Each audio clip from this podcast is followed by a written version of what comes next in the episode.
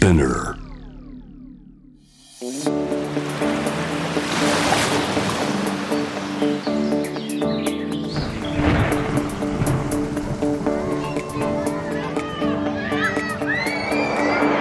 SDGs Explain for Business SDGs を仕事に生かす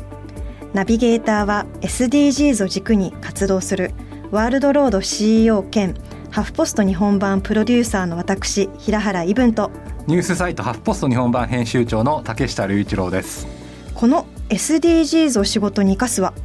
国連が掲げる持続可能な開発目標 SDGs を日々の仕事に生かすヒントを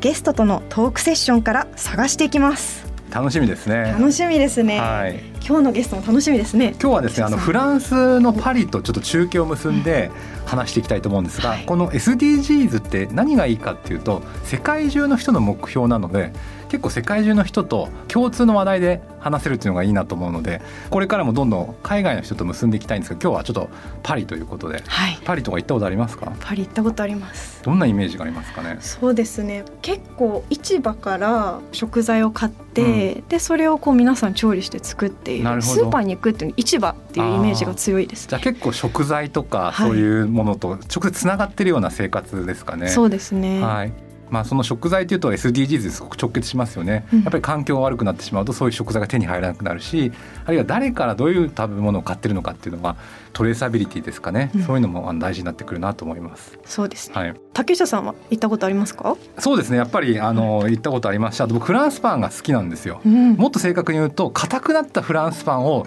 柔らかくして食べるのが好きなんですよ、ね。初耳ですね、はい。竹下さん。硬くなっちゃうじゃんすぐ。はい。だからあれをちょっとミルクに浸して食べたりとかへーレンジを使ったりとかオーブントースターで柔らかくしたりとか。一つのパンでもこう多種多様にこそうアレンジが効くののがフランスパン次の話題なんですね。に行きましょうか、はい行きましょうか。でも本当フランスってすごく SDGs がすごくてですね、はい。まあ全てランキングじゃないんですけどフランスっていうのはかつて SDGs10 位だったのが4位になってで日本は残念ながら11位から17に後退ということで今日はですね、まあ、単にフランスがすごい真似するべきだだけではなくて学ぶべきことは学ぼうと。あるいは逆に日本の方がいいところもあるかもしれないので単純にフランスいい日本ダメとかじゃなくてお互いの良さをフランスのジャーナリストの方とつないで話してみたいなと思います。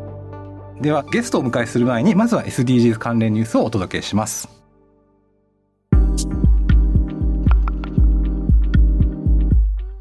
ネットフリックスが気候変動対策を強化。2022年までに温室効果ガスの排出量を実質ゼロに。ネットフリックスは2022年の終わりまでに温室効果ガスの排出量を実質ゼロにする計画を発表しました。3月30日に発表されたネットフリックスのネットゼロプラスネイチャー計画は2020年10月にネットフリックス初のサステナビリティ責任者に就任したエマ・スチュアート博士が取りまとめました。2020年にネットフリックスが排出した二酸化炭素は110万トンでこの二酸化炭素のおよそ半分は外部の制作会社を通して制作される作品も含みネットフリックスオリジナル作品の物理的な制作過程で排出されたものです。作品の撮影時の温室効果ガス排出削減については現地撮影するときはスタッフをできるだけ移動させず現地のスタッフを採用して飛行機による移動を避けるそうです。またガソリン車の代わりに電気自動車を使ったり照明はより多くの LED 照明を使ったりすることで目標達成を目指すということ。声明の中でネットフリックスは私たちは世界を楽しませることを目指しています。しかしそのためには居住可能な世界が必要ですとしています。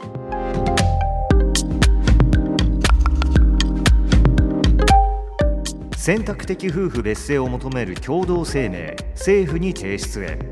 経営者ら19人が賛同者を募る。選択的夫婦別姓制度に賛同する企業経営者19人が4月1日選択的夫婦別姓の早期実現を求めるビジネスリーダー有志の会を発足させました。ドワンゴ代表取締役社長夏野武さんやサイボーズ代表取締役社長青野義久さん。DNA 会長の難波智子さんらが呼びかけに参加しておりさらなる賛同者を集めた上で法制化を求める共同声明を菅総理などに提出するということです。日本では法律で夫婦同姓しか認めておらず結婚する女性の9割が夫の姓に改正しています。選択的夫婦別姓の早期実現を求めるビジネスリーダー有志の会は同姓にするか別姓にするか自由に選べる選姓的夫婦別姓制度の導入を求めて発足されました。望む人だけが改正し望まない改正はゼロにするため法改正を求める共同声明を発表しています。4月25日まで1000人を目標に企業団体の経営者役員からの賛同を募り5月初旬にも菅総理や関係閣僚主要政党に共同声明を提出するということです。以上 SDGs ニュースでした。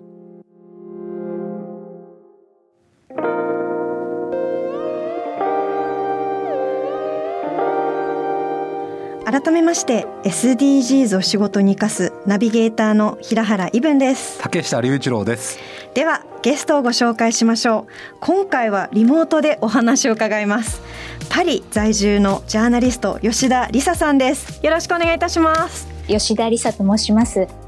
吉田さんも今画面越しでねあの見えるんですけれどもすごい日が入っていて美しい景色が広がってるんじゃないかなって思うんですけどもまずは自己紹介をお願いいたします。はい。2018年にフランスに移住しまして子育てをしながらフリージャーナリストとして活動させていただいています。吉田さんはもともとあの共同通信っていうところにいましてでその後フランス大使館にもお勤めになって今フリーランスのジャーナリストっていうことなんですが。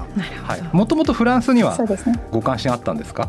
もともとはそれほどなくてですね2012年に、えー、夫が MBA 留学をフランスでしましてでその時に初めて住んだのがフランスとの関わりの初めてですね。でその時は1年半ほどフランスにパリに滞在しまして2013年に一度帰国してそこから5年間は日本におりましてでその時にフランス大使館で広報担当として仕事をしていました、うん、今どうですか？パリは。あの、まあ、コロナの影響もあると思うんですけれどどういう状況でしょうか？フランスはですね3月の20日から3度目のロックダウン実施中でして、新規感染者もですね、増えていまして、1週間で平均がだいたい1日3万人ほどの新規感染者が出ていてですね、なかなか厳しい状況です。ただ、ロックダウンといっても、その初回とは違って、10キロ以内であれば時間制限なしで移動ができるので、かなり緩いロックダウンになっています。なるほど。あと吉田さん、あれですね、コロナがまあ去年の1年間からありましたけど、その間もご出産も経験されたんですよね。そうですね、はい、あのーはいちょうどコロナが始まった頃ですね。出産したのは昨年の4月なのですけれどもその前3月最初のロックダウンが始まると同時に私も感染しまして、うん、えー、それ妊娠中の臨月で感染したのです。それ心配ですね。とても、怖かったのですけれどもおかげさまで無事出産することができました、うん、平原さん今日はちょっとそういった出産をご経験された、まあ、子育ての話もちょっとぜひ伺いたいのと、はい、あとはあの、まあ、ジャーナリストとして生活してて SDGs やはりフランスと日本どうなのかっていうのをちょっと今日聞いてみたいです、ね、はい。実際にこう移住されてフランスにでそこからあのかなり生活の部分で日本とは違うと思うんですけども何が違いますかね、うん、そうですね。まず一番身近なところで感じるのは食品ですね。オーガニック食品が非常に豊富なのですけれどもフランスは日本でオーガニック食品と言いますと一部の意識の高い方あるいはお金持ちの方向けの食品という感じがしますけれどもフランスの場合はそうではなくてですねどのスーパーにもオーガニック食品が並んでいて野菜果物はもちろんお肉それからお魚そしてあの子供のおやつに至るまで全てにオーガニック食品がある。で一番ありがたいのはですね価格が特別高いわけではない。他の商品とオーガニックでないものと比べてもさほど変わらないというですね、普通の市民でも手が届く、うん、そして継続的に手に入れられる食品になっています。今お子さんおいくつでしたっけ？1 1人目がですね、7歳ですね。こちらでは今小学校2年生。うん、で、2人目は間もなく1歳ですね。じゃあお子さんが食べるお菓子もオーガニックなんですか？そうですね。あの、子供が食べるお菓子、それから離乳食で使うものも基本的にはオーガニックにしています。いいですね。いいねうち僕子供に駄菓子とか食べさせてましたけどね。でもなんかオーガニックってなんか 大人が食べるしかも意識がおしゃれな感じおしゃれなはい。あでもすごく日常にあるんですね。そうですね。あの本当にいわゆる低価格スーパーにも必ずオーガニック食品のコーナーがありまして。うん PB ですね、うん、あのその独自のプライベートブランド。ブランド、うん、プライベートブランドでもそのオーガニック食品が展開されている。うん、で日本と比べるとかなり良心的ですね価格は。それはフランス人みんなが意識が高いからですか？それとも結構日常的に環境問題とかオーガニックのことがもう日常に浸透してるからなんですかね、両方ともあると思うんですが、うん一つはまあ個人個人の意識も高いと感じます。もう一つはやはりその国としての枠組みができてきているので、例えばですね、一番新しいものが昨年の2020年1月に施行された法律ですと、これは来年の2022年1月から適用されるんですけれども、学校の給食や会社の食堂ですね、などで使われる食材の50%が質の高いもの、そして持続可能なものでなければいけないと義務付けられるんですね。でしかもその50%のうちのさらに20%に関しては、オーガニック食品でなければいけないという法律ができています。面白いですね。ですので、その枠組みもありますし、そして個人個人の、まあ、そのどちらがスタートかというと分かりませんけれども、両方ともやはり進んでいるなと感じます、うん、トップダウンとボトムアップのバランスが並行されているような状態なんですか、ね、そうですね、まさにその通りですね、ちょっとあの枠組みの話を聞きたいんですが、世の中を変えるためですね変化のためって3つぐらいのパターンがあると思うんです。一つまあ個人の意識が変わってなると、まあ、例えば僕の子供が駄菓子からオーガニックになるとか。それまあ個人が変わるっていうのがあるんですが2つ目はやはり法律ですよね。法律とか制度によって変わると。で3つ目はまあマーケットですよね。あのそういった商品がたくさん出てきてそっちが安かったりとかそっちがおしゃれだったりそっちが美味しかったりするんですけど結構ヨーロッパは制度を変えて社会を変えていくようなイメージがあるんですけどその辺そのオーガニックに限らずどういうふうに見てらっしゃいますか？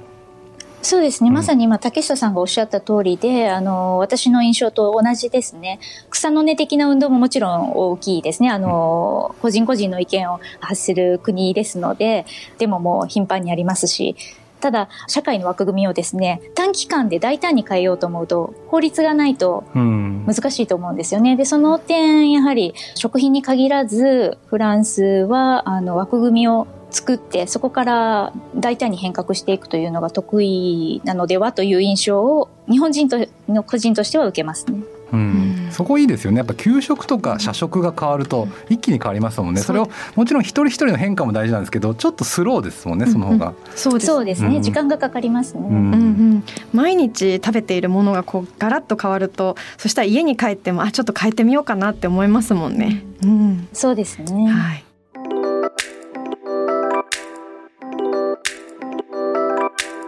またご出産の話もしよければお話聞きたいんですがというのもハーフポストでも育児っていうのはすごく大事にしていて SDGs でもはジェンダー平等っていうのはすごく大事なんですけれどフランスはその辺どうですか？その女性が働くことあるいは育児することに対する男性のコミットメントですか？その辺ってどんな事情なんでしょうか？そうですね。あの、以前記事を書かせていただきましたけれども、子供のいる女性の7割がフルタイムで仕事をしていまして、うん、ですので、まあ、女性が仕事をしている母親が仕事をしているのは当たり前という状況ですね、うん、ですので出産後も復帰は早くてですね大体34か月ぐらいで女性復帰しなければいけないのですけれども、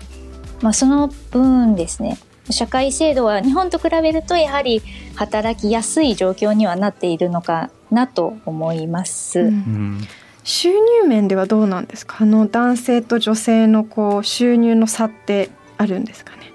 今数字をはっきりと把握できていないのですけれどもやはりありましてそのために社員50人以上のすべての企業にその男女平等指数を公表しなければいけないというこれが昨年の3月から義務付けられまして毎年企業が公表する。でその中にはその男女の賃金の格差ですとか昇進ですね。プロモーションの違いなどの項目が含まれていますね。なるほど。いや日本ではまだまだ企業の取締役の女性の数がすごく少ないですしこの前も初めてですね、日本の経団連の副会長に初めて女性が内定して DNA のナンバー3なんですけれどそれまではずっと男性ばっかりなんですよね。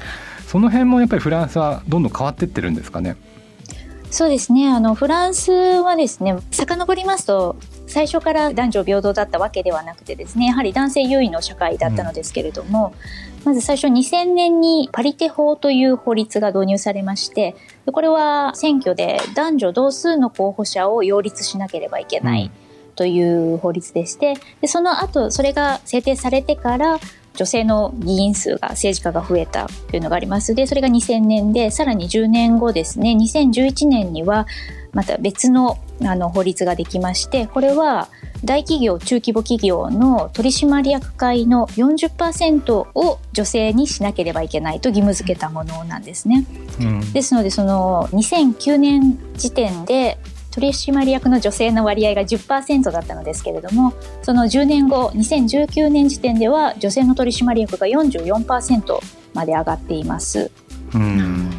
どうしてここまで制度として早くそして大胆なアクションが取れたんですかね？やはりデモもたくさんありますし声を上げて政府が動かざるを得ないという状況が作られているのではないかと推測しています。でさっきのちょっとパリテ法はすごく興味深いんですが、まあ、いろんなパターンがあるんですごくシンプルに言うときちんと男女が選ばれる仕組みを作りましょうっていう議論をすると必ずですねそれは悪平等だと。例えば選挙っていうのは自然に選ばれるもとで結果的に男女同数だったらいいけど最初からそれを狙っちゃいけませんとかあるいは取締役も実力主義で結果的に男女同数ならいいけど最初から女性を登用するのはおかしいんじゃないかみたいな意見が日本ではあるんですけどフランスではそういう意見ってありますか？ありますね、はい、あの先ほど申し上げたようにですねもともとパリティ法ができる前はですね、うん、男女を区別することは逆差別にあたるとして、平等の憲法に反するという違憲判決が出たりもしていましたしまあ、現在でも男性からするとですね女性というだけで昇進できるのは、まあ、ずるいんじゃないかというようなことを言われることもありますし、あるいはその業界によってはですね、例えばファッションや化粧品メーカーですと女性が比率が多いですけれども、建設業界ですとか、そういったところは男性比率が非常に社員数でも多いですよね。そうなるとそこから少ない女性から選ばなければいけないというのは不公平が生じるというような意見も聞きますね。でもちゃんと制度で変えてってるんですよね。そうですね。そこはやはりもう制度で変えないことには動かないというのでですね。先ほどその取締役会は40%を女性にするよう義務付けられていると言いましたけれどもその取締役会の下ですね執行役員とかそのあたりの管理職そこはですねまだそれほど女性比率が高くなくてですねその部分にもクオータ制を義務付ける法律が今あの検討されています。んなんかどんどん変わってますね。本当ですね。ちょっとまた買い物の話戻ってもいいですか、はい、やっぱりあの買い物を通して SDGs を、まあ、日本でも意識することがあって SDGs の中にはまあ海をきちんときれいにしましょうっていうのもあるんですけれどプラスチックのゴミの問題が結構深刻で日本だとレジ袋が去年からですね有料になったんですけどあとまあストローをどうするのかとか最近もやっぱり紙ストローが増えたりとかフランスではどうですか？そのレジ袋とか、まあ、プラスチックゴミっていうのはどんな議論があるんですかね？そうですね。一番最終的な目標としては2040年までに使い捨てのプラスチックからの脱却というのをフランスは目指していまして、2017年から使い捨てレジ袋の使用が禁止されていますので、お店でレジ袋をもらうことはないですね。みんなエコバッグを持ってお買い物に行って、で、重曹に詰めて帰るですね。で、もしも持っていない時は、まあ、その10円なり20円なりを払って袋を買いますけれども、それもその1回きりのものではなくて何回か使えるものになっています。こちらもまた法律がありまして、その2017年以降は使い捨てレジ袋の使用が禁止されているのですけれども2021年今年の1月以降はですね使い捨てのプラスチックカップグラスお皿蓋なども販売が禁止されていますね。えーこのポッドキャストでもセブンイレブンの方を呼んだことがあってですねそこでもあのええレジ袋の話とかしたんですけどやっぱり当初は皆さん嫌がるかなって思ってたらしいんですけど意外にあのすんなり受け入れて、まあ、これも制度の話だと思うんですけれどやはり個人が意識を持ってエコバッグを持つことも大事だけどもう制度としてもう袋はダメだとかプラスチックはダメだとそれ一気に変える社会を変えるにはそういうのも必要かなとは思ったんですよね。うん、でも今フランスの様子を聞いてるともうどんどんどんどん変化が進んでるって感じですね。そうですね、うん。あのやはりさっき竹下さんがおっしゃった通りで、短期間で社会を変えていこうと思ったらやはり制度が必要だなというのはこちらで強く感じますね。でさらにその先ほど申し上げた法律ですね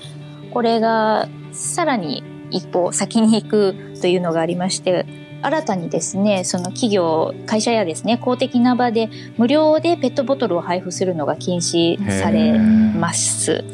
もう一つはですね、あの、その音楽やスポーツイベントでですね、通常あの、スポンサーのロゴ入りのペットボトル、ああよく。置いていますけれども、これも使えなくなるうんということです。最終的に2040年には洗剤やシャンプーの容器ですとかヨーグルトのカップですねこちらも全てプラスチック製品ではなくすえー、どうするんですか？今日ですねヨーグルト。今ですねこちらもヨーグルトですね結構瓶が多いですねああ、そうなんですね。瓶そのワインの瓶ですとかビールとかヨーグルトの容器ですとか、うんすべて瓶でリサイクルをしてそれをまた新たに使われるというなるほど。ちなみにフランスで SDGs って有名ですか？フランス語ではですね ODD って言うんですね。あの、へえー。はい、あの全てあの国連のもう UN ではなくて ONU とかですね、はい。あのはい。ややこしいんですけれども、はい。言葉が違って ODD というフランス語で ODD というのですけれども。どどういう意味なんですか？ODD はですね、はい。 objectif これは目標ですね、はい。 développe これ開発ですね、はい。 développement ですね、はい。で durable が durable ではあ。持続可能なという意味ですね。それはあのよくインターネット上でもニュースでも品出していますうね。ん。どどのぐらい広まってるんですか？それとももう広まるっていうか、まあ、日本で本当この1年 SDGs っていうのがすごくメディアに出てきてるんですけれどうん。どうですか？フランスではもうずっとそうなのか最近流行ってるのかどんな状況ですかね？私もずっと長年追いかけてるわけではないので、ちょっとそこはわからないのですが、やはりその年々その露出も多くなっていますし、そのインターネット上ですとかニュースですとか、しやはりその個人での意識も高まっているように思いますね。学校とかでも教わるんですかね？ODD について。そうですね、教えるという話になっていますけれども、子供からですね、そういった話はまだ聞いていませんけれども、はい。聞きたいなと思いますね。そうなんですね。実際に吉田さんがこう日本からフランスに移住されて SDGs に対する意識だったり暮らしの変化ってありますか？そうですね、先ほどあの申し上げたそのレジ袋を使わない、もう一切使わないですとか、食品に関してもできるだけその体にいいとされるものですね。オーガニック食品をできる範囲で多く取り入れるというようになりましたのでそこは大きな変化かなと思います。うん。そこがもう当たり前になってきたっていうとこですか、ね、そうですね、もう当たり前ですね。うん。で一度習慣になってしまうと苦にならないというかフランスにはコンビニもないんですけれども日本にいる時はよくあれを忘れたこれを忘れたってちょこちょこコンビニに行っていたのですけれどもそういったこともないですが特に不自由は感じずはい、ないからこそ出かける前にきちんとこう必要なものを自宅からこう持って外出してそうでそうですね、ん。そうですね。なんか最後日本の方が進んでるとこってありますか？衛生面では日本の方が良かったのじゃないかなと思いますね。あの、コロナが発生してからですね、フランスも随分衛生的に、うん。衛生観念が広まりまして、清潔になりましたけれども、あの、消毒するとか、手を洗うとか、そういったこともあまりなかったですしね。今は、あの、かなり清潔になりました。なるほど、なるほど。うん、ありがとうございました。ということで SDGs を仕事に生かす。今回はパリ在住のジャーナリスト吉田梨沙さんにリモートでお話を伺いました。吉田さんありがとうございました。ありがとうございました。ありがとうございました。SDGs Explain for Business SDGs を仕事に生かすここからは仕事で使える SDGs の数字に関するトピックをご紹介します。今日の数字は2572億円です。これはですね代替肉、まあ、フェイクミートとも言われるんですけど牛肉を使わない肉この代替肉の2020年の世界市場規模が2572億円です。で2030年にはもうすごいですね兆8723億円になると言われています、まあ、これどんどん伸びてるんですよね。で今あのお肉を食べない世代っていうのは実は増えています。あのアメリカなんかではお肉を食べない月曜日とか週1回肉を食べなかったりとか全く牛肉を食べない世代もいます。まあいろんな理由はあるんですが SDGs 的に言うと、まあ、環境負荷を懸念してるんですよね。実はこの牛が出すゲップというのは温室効果ガスの一因になっているので牛肉っていうのは極めてまあ環境負荷が高い食品だとされてます。なので肉に代わるものをまあ食べようということで、まあ、日本でも大豆を使った肉とかあるいは動物の細胞を使った培養肉とか、まあ、新世代ミートっていう表現もありますけど新しい時代の肉っていうのはどんどんどんどん増えていて、まあ、多くの食品メーカーが進出していたりします。なので結構この食生活が変わるっていうこともありますし逆に言うとこの次世代ミートによってはまあ新しいビジネスチャンスが生まれるかもしれないですしあるいは私たちが食べてるファーストフードっていうのも変わるかもしれないそして何よりもですね肉を食べない世代がどんどんどんどん出てくるとなると、え、私たちのビジネスとか消費者の考え方も変わってくるのでぜひここは押さえておきたいなと思います。ということで仕事で使える SDGs の数字に関するトピック今日ご紹介した数字は代替肉の世界市場規模2572億円でした。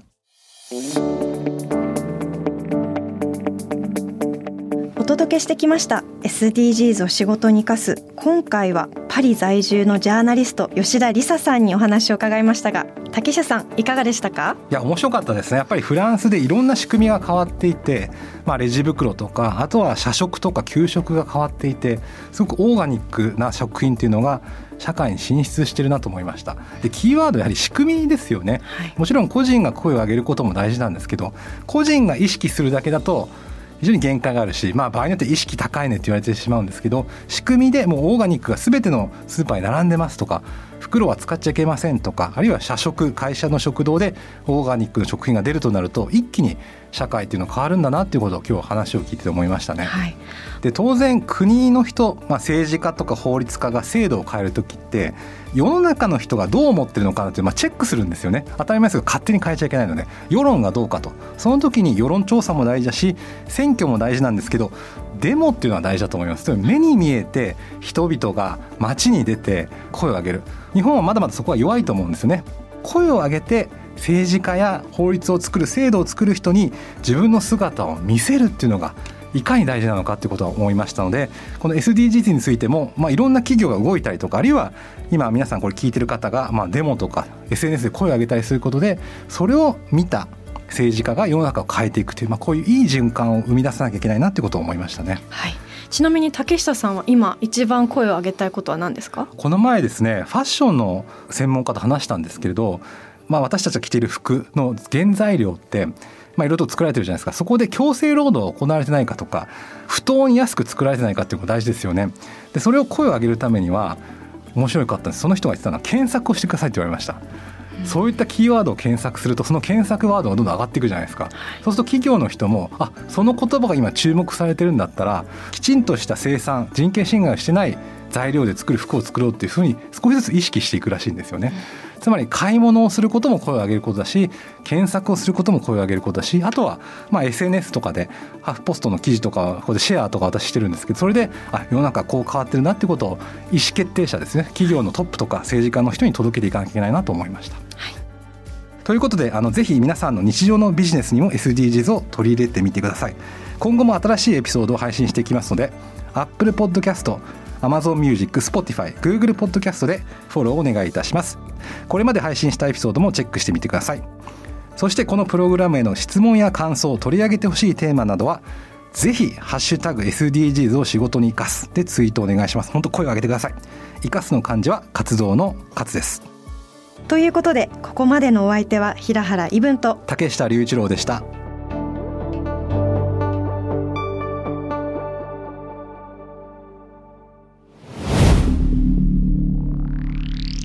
Spinner